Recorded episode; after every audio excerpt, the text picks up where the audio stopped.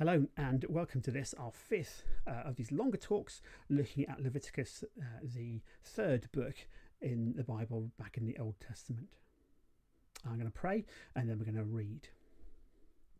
Father God, this is uh, an immense privilege to be looking through uh, all these things that you are giving us to think about. We thank you for Scripture. We thank you for your humble choice to reveal yourself, what you're like, and how you do uh, interacting with people. And we do uh, want to ask that you would inspire us by your Holy Spirit to listen well to this book. And as you inspired those who wrote it, we ask that you would inspire us as we seek to understand it. Amen. One of the first things I wanted to do just before we crack on uh, with anything else is to show you this book. There it is, Evidence for the Bible. Uh, it's by uh, Anderson and Edwards, and it's quite a brilliant look at some archaeological stuff that we find in the Bible. The particular reason why it caught my eye this week, uh, I'm just looking at page 24 here, is to do with uh, the way in which law was set down in the ancient Near Eastern world. Um, so it's possible uh, to find archaeology. So there's a, a law code for Hammurabi, uh, as a Babylonian king, contains many laws are similar to those given through Moses, but there are contrasts too. And it's important that we understand how law was given in to the people around the uh, Israelite emergence in that part of history so that we might understand what was normal for them, what their culture was like. Okay, I'm just going to read uh, from Leviticus 24.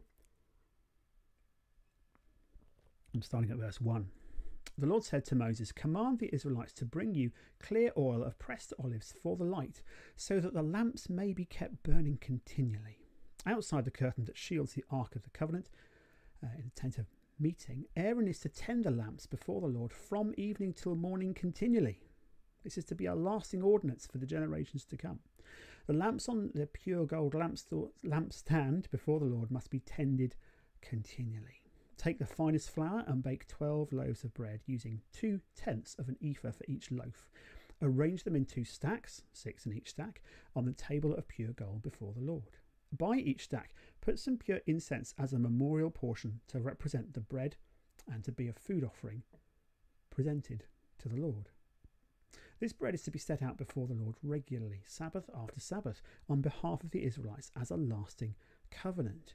It belongs to Aaron and his sons who are to eat it in the sanctuary area because it is a most holy part of their perpetual share of the food offerings presented to the Lord. Now, my name's Mike. I'm the pastor at Watchet Baptist Church, and we've been looking at Leviticus for a few uh, sessions now. It's a big book.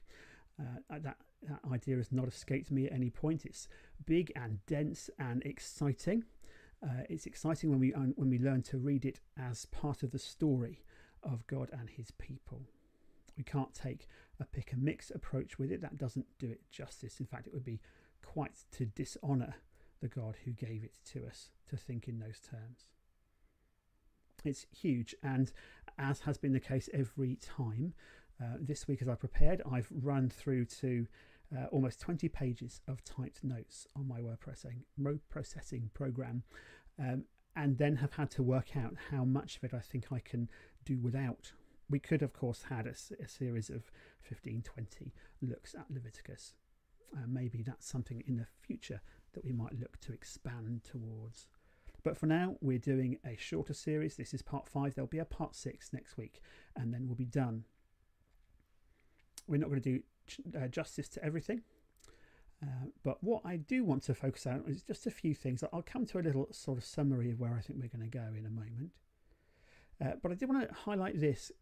Within the first few hours of prep uh, this time round, it blew me away that God's covenant includes a promise. Now, I, I did know that it was there, but what I hadn't really clicked until I studied this was that because of that promise, it's a covenant that looks forward. It's not static. It's not the terms of um, a, a relationship that's going to just stay the same. God doesn't do static, really, He does dynamic. And, and that means that this covenant and these laws, therefore, that frame it, look ahead.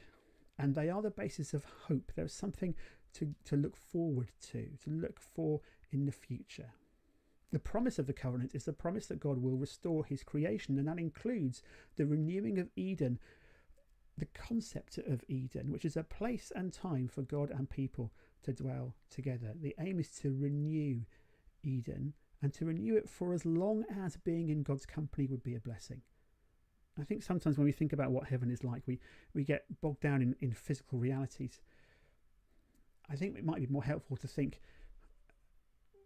that to be with God for eternity really is about saying God making himself available to, to us for as long as us being in his presence would be a blessing to us. The covenant that Leviticus helps to frame is God's agreement with humanity. It's not all in Leviticus, some of it's in Exodus 2 and it's explained elsewhere. Now, that agreement is an agreement with an aim, it goes somewhere.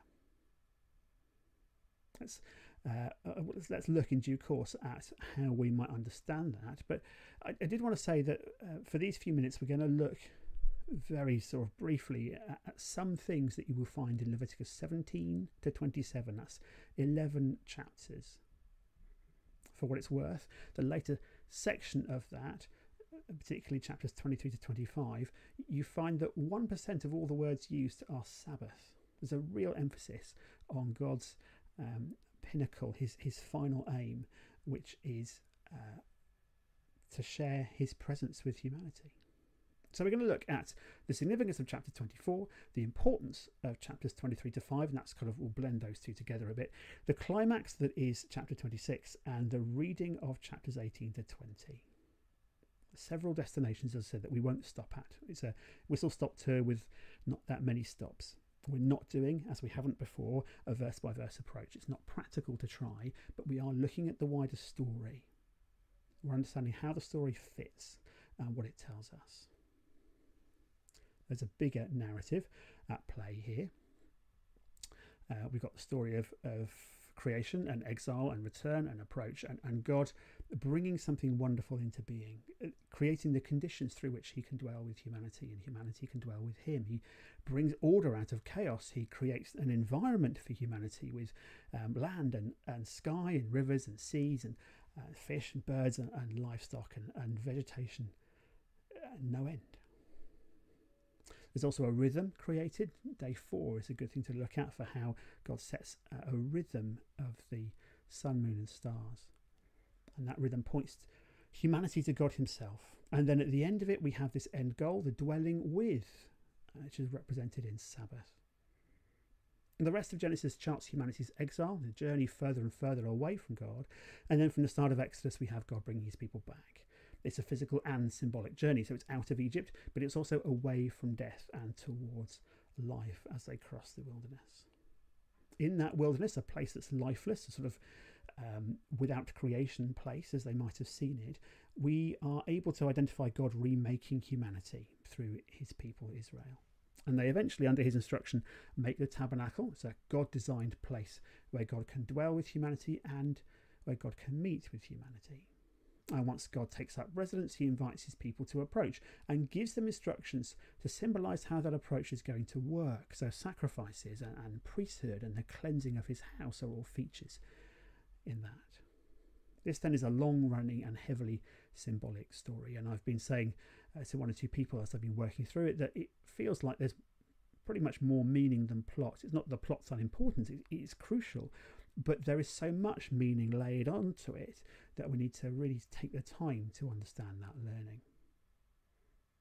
In this remaining section of Leviticus, we have further instructions. There's lots of instructions in the book, and all of them have a purpose. All the instructions explain things. At this point, I'm going to say two things that I hope are becoming familiar to us. One is that Leviticus does not reveal its treasure to a shallow reading. We need to be willing to do some digging, some spade work. Secondly, we must also allow ourselves to listen to what the text is telling its original audience before jumping to what we think it's telling us. That's simply good study of Scripture. I believe God intended us to receive this Scripture in the 21st century and that all of it is useful. But I believe we'll make ourselves look somewhere between silly and arrogant if we want to shortcut good quality study and go for a superficial reading. There is a journey in these chapters, a journey about access But access isn't the end goal. Eden, I believe, tells us this. The goal of redemption history is to make actually humanity holy. But again, not for the sake of holiness, but for the sake of community. And perhaps I have not put that brilliantly. Holiness is what we're aiming for, except we can't really reach it. Leviticus shows us something of what it looks like to live in a holy way and to worship in a holy way. And the Day of Atonement in the middle of Leviticus sort of shows us how it's not attainable. It shows us that every year God knows He's going to need His house to be cleaned out because people being around it brings their unholiness in towards His holiness, and so cleaning is necessary. Only by being holy can we share God's presence, and that's awkward because we're not capable of being holy. The thing is that God wants us to share His presence, so He wants us to be holy, and He then provides a route to holiness for us. Indeed, the goal of the regulations in Leviticus, particularly this 17 to 27 section, um, is communion and fellowship with God. We have uh, a passage in Hebrews that says this Make every effort to live in peace with everyone and to be holy. Without holiness, no one will see the Lord. But here's the thing we can't be holy, and Israel couldn't be holy, except by one thing, which is spending time in God's presence. God provides all kinds of means by which the people might be in his presence, because by doing so they become holy and they can share his presence with him. This is the direction Leviticus takes. It's a story in which God tells his people how to approach him and then shows them how to dwell with him. Now, it's at this point I'm going to take a bit of time to look at Leviticus 24. And you may feel I'm jumping the gun, going straight to a late chapter, but I have a good reason, and it's to do with structure. Structure we've seen is important before. So on the left hand side of that slide, you'll see references to the Day of Atonement and the Pentateuch and Leviticus. And it's this, this sort of the center of the center of the center of the story. So you have this five book account of God's dealings with his people. And in the middle of those five books is Leviticus, and in the middle of Leviticus is the Day of Atonement. And the fact that it's the heart of the heart helps us by structure see that this is the core meaning of the whole five books. Similarly, we recognize that the Sabbath is the pinnacle of creation because of structure. The seventh day, which gives us the Sabbath instruction, the Sabbath creation by God in Genesis 1, is the seventh paragraph in an account that begins with a seven word sentence. And that seventh paragraph um, has within itself three references to it being the seventh day. So there's this repeated structural emphasis on the seventh day being key. Structure matters. It's part of how the story is told. The opening chapters of Leviticus are about the invitation to meet God. The middle section of Leviticus is the response to the corruption of God's house. And the third section, in the blue at the bottom there, is about how to dwell with God. And that's what we're looking at in this this talk today. The third section demonstrates the principles of being holy. That is, it talks about how to be as God is, how to be a community that reflects God's intention for humanity. As a, as a perhaps a, a helpful way of, of paralleling how this works. In the Gospels, we can see that if we want to know what God is like, we look at Jesus. If we want to know what humanity is supposed to be like, we look at Jesus. Here in Leviticus, if we want to see how humanity should function, we look at the principles that God gives his people for how the community should function. These chapters explain all of that, or, or at least enough of it that, that the people of God can get a handle on things. And so this third section is the story of God's intention for humanity. That blue, that blue last line there there's an invitation to meet with God. There's responding to the corruption of God's house. How to build, sorry, how to be with God in God's place is the third section. And that third section itself builds to a crescendo. There are things to avoid listed, and there are things to do that are listed, and there are instructions about the rhythm of life. God's ordering of the calendar itself around his dwelling with people, followed by a promise a promise to fulfill relationship.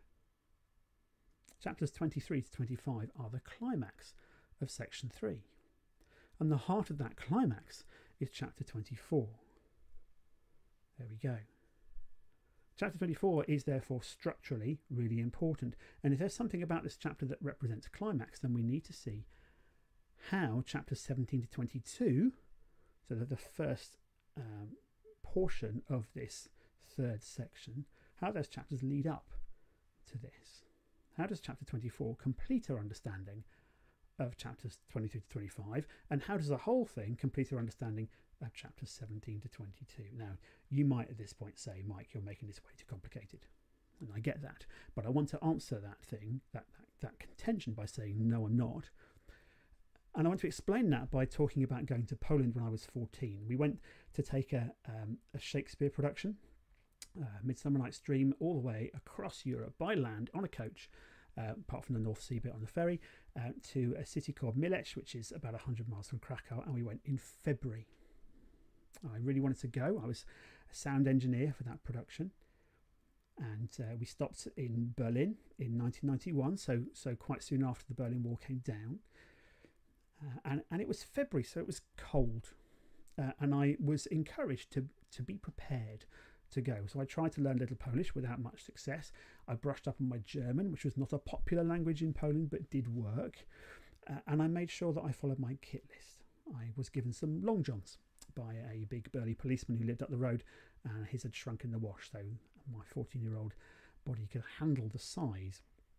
I got a really big rucksack uh, I got some thick woolly socks. Um, I acquired some vests and made sure I had lighter clothes for the journey. And I paid lots of attention to the advice about hospitality. This was a very culturally different place. The, the main similarity, really, between me and my um, my host family's son, who's a 17 year old uh, lad called Christoph, whose father was a, a tractor engineer. The big similarity was that we both liked the rock group Queen. But that was about it. I had to go prepared for another country. And as we read the Bible, we need to do the same thing. We need to go prepared. We need to recognize that the shape of stories was a big part of how stories were understood. We need to understand how the accounts, as they were delivered and shared, made sense to the people who first heard them. We skip that. We don't do any justice to what God is saying by His Spirit and His author in Leviticus structure matters. We have chapter 24 as a significant core of chapters 23 to 5. We have chapter 19 later on as a significant core of chapters 18 to 20. We'll get to that a bit later.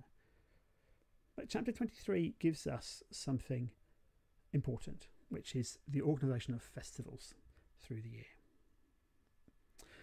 we'll just dwell on that just for a second. The year is divided into two parts with an emphasis on the first and seventh months, so the opening uh, month of each half of the year. There are two seven day festivals. The first month's one is Passover, and the seventh month's one is Tabernacles. And there are seven other holy assemblies of the people through the year. Notice the use of sevens a lot again to represent not just the Creator, but also the pinnacle, that seventh day Sabbath concept. The festivals and assemblies shape the whole of the year and they bring people to God and to worship as part of how the, rhythm, the, the rhythm of the year unfolds. They reflect uh, that there are two halves of the year um, as well, and, and that, that we think probably symbolises day and night as well. So the rhythm of the year reflects the rhythm of the day. Then, chapter 25 so that was the, the festivals listed there. In chapter 25, we have the setting out of the Sabbath year and the year of Jubilee. And these give rhythm to life beyond individual years. So, chapter 23 is the rhythm within a year, and chapter 25 is the rhythm of the years. And then in the middle, you've got chapter 24, and this is about something sort of similar but also something different. The, the rhythm of the year is about bringing people back to God on a regular basis, reminding them as the year goes on that He has promised to dwell with them, and then He does so. All those um, festivals are gatherings of, of God's people to Himself. And then chapter 24 does something sort of similar, but kind of more immediate. There's a whole continuity thing going on here. You see, chapter 23 gives us the continuity of God's presence through the year, through the festivals. Chapter 25 gives us the continuity of God's presence in the rhythm of the years. Chapter 24 gives us the symbol of God's continuity of presence in the life of the people on a day by day and week by week basis. And that symbol works through loaves and lamps. There are 12 loaves. Those loaves represent the people of God, the 12 tribes of Israel. If you like, everyone is included as those 12 loaves are laid out on the table, on a gold table. And then the presence of God is represented in the seven lamps. Those lamps are on lampstands, and those lampstands are also gold. And the lampstands point the light of the lamps towards and across the table with the bread on it. The renewal of the lamps and the bread, the lamps all the time and the bread weekly reminds the people again that the intention of God is to be with his people, sharing his presence with them and blessing them. That, that golden glow over the bread is the warmth and goodness of God glowing over the loaves that are the people of God. It's God's goodness glowing over his people, his ongoing blessing and presence. The priests are told they must sustain this pattern because it's a physical reminder of God's presence. That's what it's for. For the people to be able to be confident and reminded and, and have an ongoing assurance of God's presence and the goodness goodness of his presence, they need this symbol, this practical outworking, this practical, um, this sort of living diagram of what's going on here the love and faithfulness, slow to anger, abounding in love and faithfulness that God describes himself as bringing. We have, again, we have God reminding his people of his creation intention expressed in the Sabbath to be with humanity in shared presence and fellowship. And if you're part of a culture that doesn't write things down much, a culture where you learn by doing, a culture that sees significance in patterns and numbers and structure of stories, then this is the perfect message. It's a message of promise, isn't it? I will remain with you. It's a message of hope, too. No matter what else is going on, you can place your hope in God because He's always pouring the golden warmth of His blessing and goodness across His people. This is the core of 23 to 25. Those chapters that talk about the continuity of God's presence. The core of those chapters is the continuity day by day, and week by week, the 24 7 presence of God. Chapter 23 is the 12 month presence of God, and chapter 25 is the rhythm of the years presence of God. I will just pause for a moment to take a quick look at the second half of chapter 24, which could be a talk all by itself and concerns a traveller uh, of half Egyptian descent who misuses God's name. I don't want to spend a long time on this. It's important, but we've got a lot to cover. What I do want to say is that uh, back in, in Leviticus 10, we've got a couple of priests called Nadab and Abihu, and what they do is they take the approach to God into their own hands. They they they set themselves up as being able to decide when they can go into God's presence, and God says that that's not okay. Um, I'm holy and, and, special, and and actually, if you want to approach me, I want that too. But I need to make a way for you to be able to do that appropriately. So when Nadab and Abihu um, and they gather up incense and they burn it, when they go into God's presence, um, God says, "This isn't the right way," and so they die. And what we see with this unnamed half Egyptian traveller is that he does something that's really very similar. It kind of it kind of bookends um, with chapter ten. That sense of of all those reg- regulations to do with things being clean uh, and things being done right. Because this what this traveller does is he uses God's name as like a as a portal as a, as, a, as an approach mechanism. And this is what it was for. God gave his name to be used in worship so it was part of how he could be approached by the people.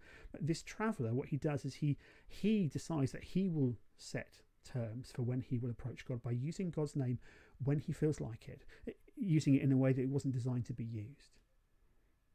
And, and he dies. And that death helps with reinforcing that understanding that God wants people to come to be with him. He invites them to be in his presence. But it's his invitation to make. Humanity cannot initiate an approach to God because God is just too full of brilliance. He is too awesome in the proper sense of being full of um, full of things that should inspire awe. So, um, I said that was brief. Do take a proper look at it elsewhere. The movement of Leviticus is towards then chapters 23 to 25. These these mm, so there's this story of the continuity of God's presence. And chapter 26, which follows chapter 25, starts like this. So verse 2 says this Observe my Sabbaths and have reverence for my sanctuary. I am the Lord. Pay attention, says God. Spend time in my presence and take seriously my invitation and my meeting place. I am the creator and the rescuer, the always will be. Pay attention to my voice because I am worth listening to. But spend time in my presence and, and heed my invitation. I'm going to kick on a few verses. Uh, still in chapter 26, which I think really does sort of um, bring things together. And verses 11 and 12 say this I will put my dwelling place among you, and I will not abhor you. I will walk among you and be your God, and you will be my people. To dwell with God is the purpose of the Sabbath. So, Sabbath is both ends and means. God has set up this rhythm of his ongoing presence so that through those Sabbath celebrations, through that weekly connection, that weekly gathering around the presence of God, they will get to know Him. But it's also the ends, the presence of, of God is, is, the, is the goal. The shared presence with God in God's place. That's where God wants it all to head towards. Seeing this as the climax means that the regulations from verses sorry from chapters 17 to 22 can be properly recognized for what they are. They are a way of describing what life with God looks like. There's a book I've been reading a lot uh, by a guy called L. Michael Morales, and it's about Leviticus. It's it's a, an in-depth study. I would commend it to you. It does require concentration to read it.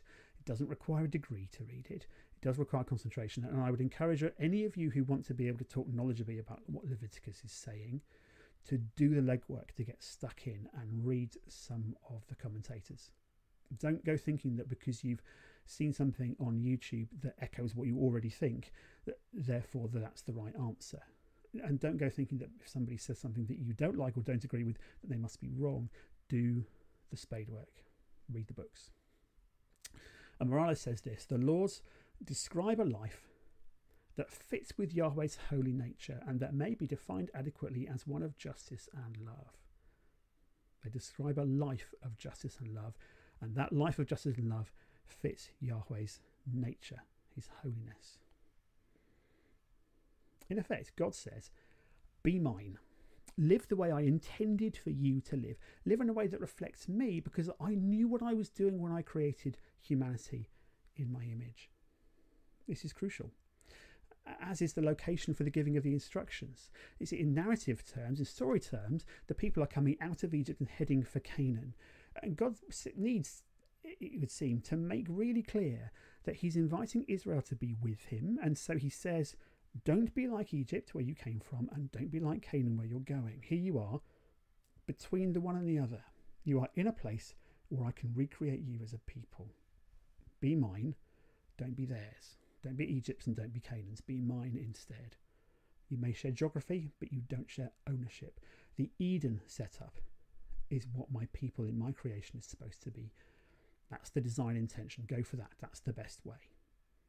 He says this and then gives them instructions for what that looks like. Don't be like them. We have uh, a kind of, well, here, here we are in, in part four. Okay, we're, we're looking really at how to read Leviticus 18 to 20 properly. Both those chapters 18 and 20, not 19, 18 and 20, have a series of don't do this instructions and they're written in parallel. That is to say, they say the same things, a chapter separating them.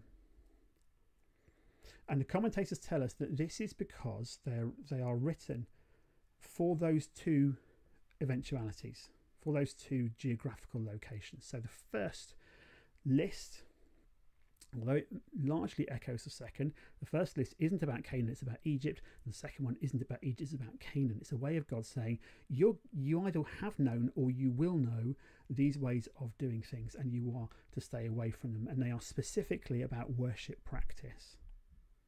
They are specifically about worship practice. They're not about everyday life. If they were, they would almost certainly include some things about marriage and divorce and inheritance and, and um, things like that, sort of domestic arrangement. But those aren't there. And that, the commentators tell us, is because they are focused on worship practice. Now, I'm going to just stick this in front of you Leviticus 18 1 to 4. The Lord said to Moses, Speak to the Israelites and say to them, I am the Lord your God. You must not do as they do in Egypt, where you used to live, and you must not do as they do in the land of Canaan, where I am bringing you. Do not follow their practices. You must obey my laws and be careful to follow my decrees. I am the Lord your God. But, Mike, you might say, nothing in that says worship is the theme here. I get that. But let's do our little bit of literary context here and look at chapter 17, which is instructions for priests. Okay? And let's also remember that bit um, where we identify what is not covered by these regulations. It's going to flick back to them so that you can have another look. Those parallel sets of instructions are not about domestic arrangements. And chapter 17 is about priestly behaviour and practice. So 18 and 20 are about approaches to worship. The aim here is to guard the pure worship of God. Now, there are, of course, general ways in which the people of God might understand these. But remember that right the way from the beginning of chapter 1, this has been about how to approach God. That sacrificial system is about how worship is conducted.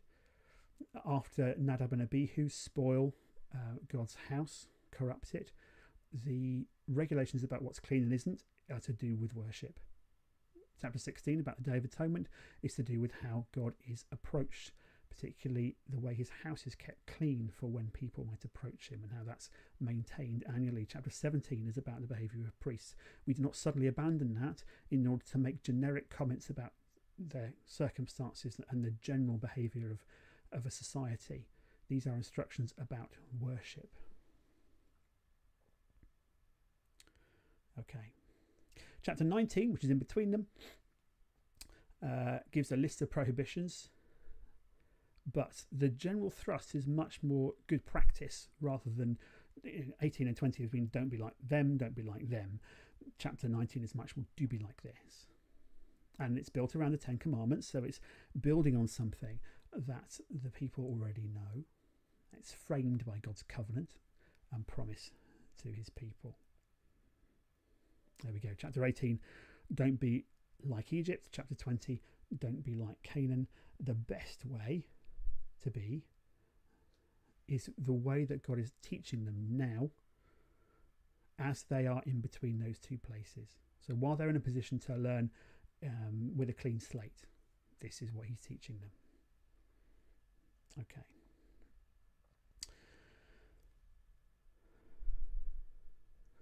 Yes, I'm just going to add to that. Um, there's an important thing for us to pick up from this. God may well say to us, don't be distracted by where you used to be, where you've come from. and Don't be seduced by where you are going to end up. Don't gravitate towards those ways of being. Always gravitate towards my way of being. You've got a choice, says God, and I want you to choose me. And I want you to choose me because I am the God who describes myself as slow to anger, abounding in love and faithfulness. And much of those chapter 19 instructions have to do with good relationships, echoing God's intention for creation, good relationships. And this God of relationship expresses his intention and character through instructions about how to protect and honour the victim, how to welcome and take care of the foreigner. And this echoes the intention of the faithful God. Remember Leviticus 26:12 talked about how God going to walk among his people. I will walk to and fro among you. I will be you, your God, and you will be my people. And as we've seen before, we see a way in which Jesus absolutely fulfills this later. It's, it's this presence of God that brings completeness. It's the presence of God that that fulfills humanity, that, that makes it holy. There is no other way for humanity to be holy except by God's invitation. God stands out even as he moves among his people. I also want to just highlight that I believe that these these instructions, chapter 19, echo something really significant in the wider Leviticus narrative. This is God saying, I want you to be with me, and I want you to be holy so that you can be with me.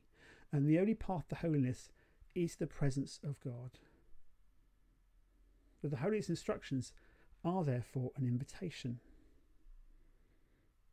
They're an invitation to dwell with God. They describe what mature, healthy living with God would look like.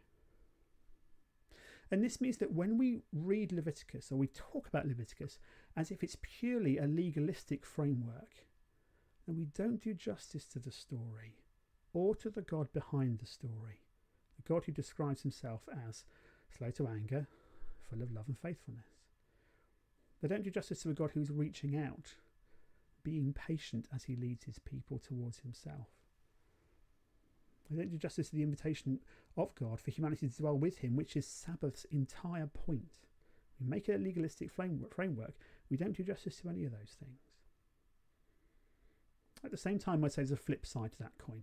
If we only see the instructions as the work of some kindly uncle who has bought us a wonderful house to live in, or uh, as, as the invitation of some giant cosmic teddy bear who wants to just give us a lovely fluffy cuddle, then we don't do justice to the story of Leviticus as a narrative of a glorious, perfected, holy, and wondrous God.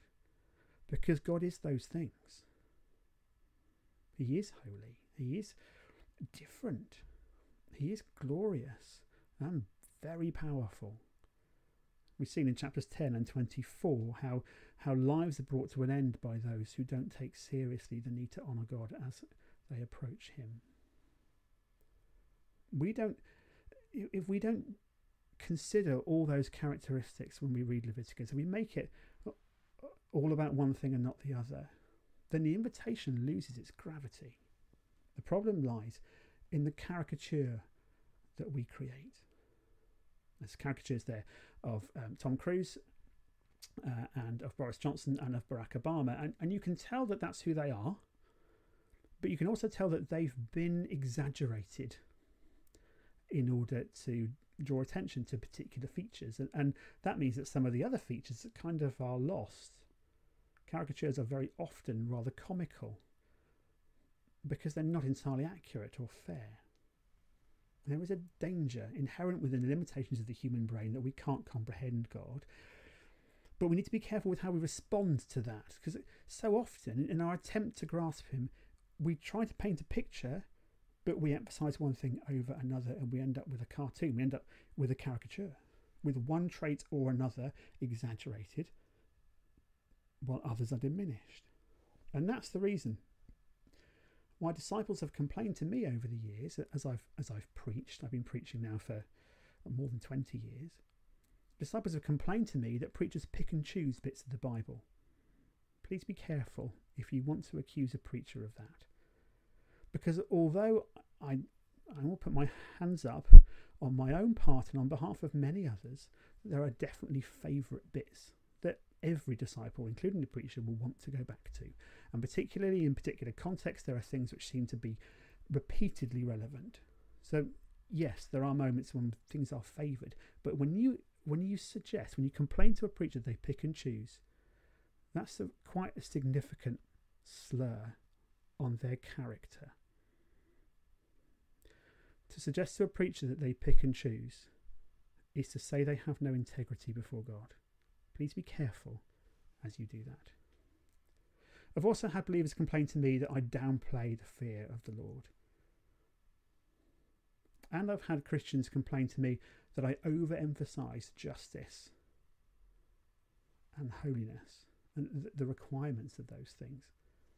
And I've had folks complain to me when I've talked about the expectations and costs of following Jesus. The reason why those complaints get made, and I'm fairly fairly sure of this, is because of the caricaturing that all of us tend to make.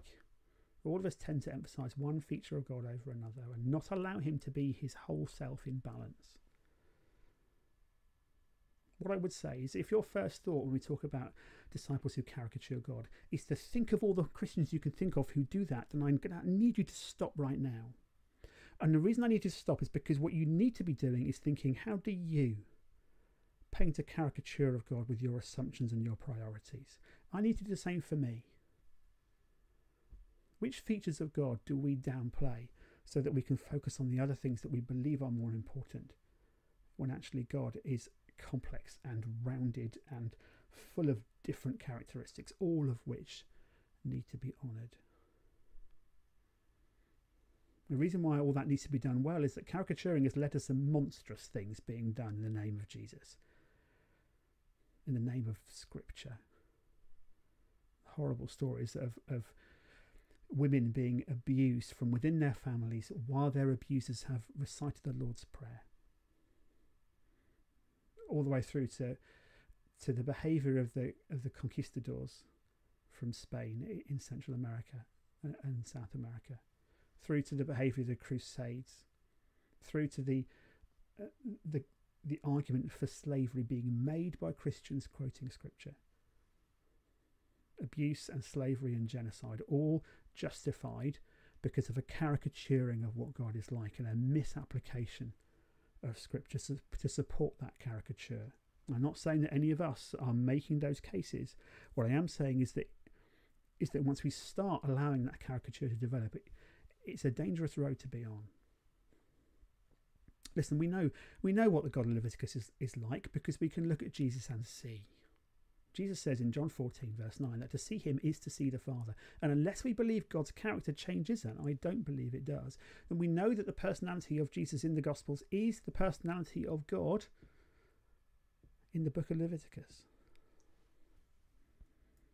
Jesus prioritizes the loving of neighbour and in Leviticus, this is the centre of the centre of the way of life of worship. Leviticus 18 talks about behaviours to leave behind in Egypt. 20 talks about behaviours to avoid in Canaan in the future. 19 talks about the priorities of worship for God's people. And at the heart of that, chapter 19, do not seek revenge or bear a grudge against a fellow Israelite, but love your neighbour as yourself. I am the Lord. Don't get distracted by that fellow Israelite bit. Remember that Israel's job is to be the archetypal people of God. They are to embody what it means to be humanity the way God intended.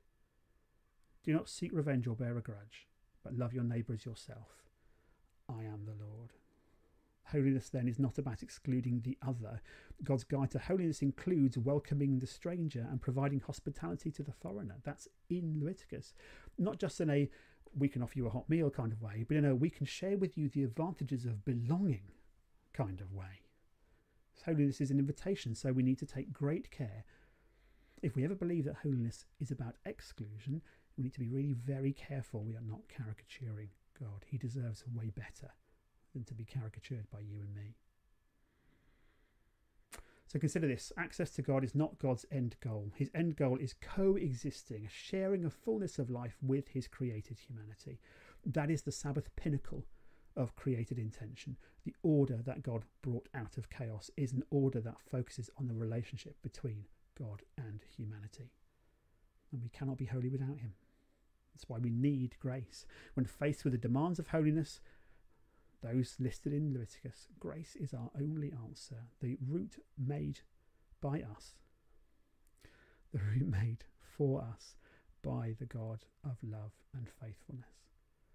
The holiness deficit of humanity's baseline position is terrible. How could how could we do anything but say an enormous thank you to the God who makes it possible to bridge that gap and for us to approach him? The minute we start reading the second half of Leviticus as you need to keep these regulations in order to be with God, you willfully reject the presentation of Leviticus as a book of invitation, as indicated by its opening in chapter 1, verse 1, when anybody approaches. Finally, as we've been thinking about story, a quick word about Leviticus 26 12. The idea of God walking among his people completes a story. This is not the end of the Pentateuch. Deuteronomy does that job, and Deuteronomy is likely to be a single speech from Moses on the threshold of the promised land. But there is a way in which the story sort of ends here.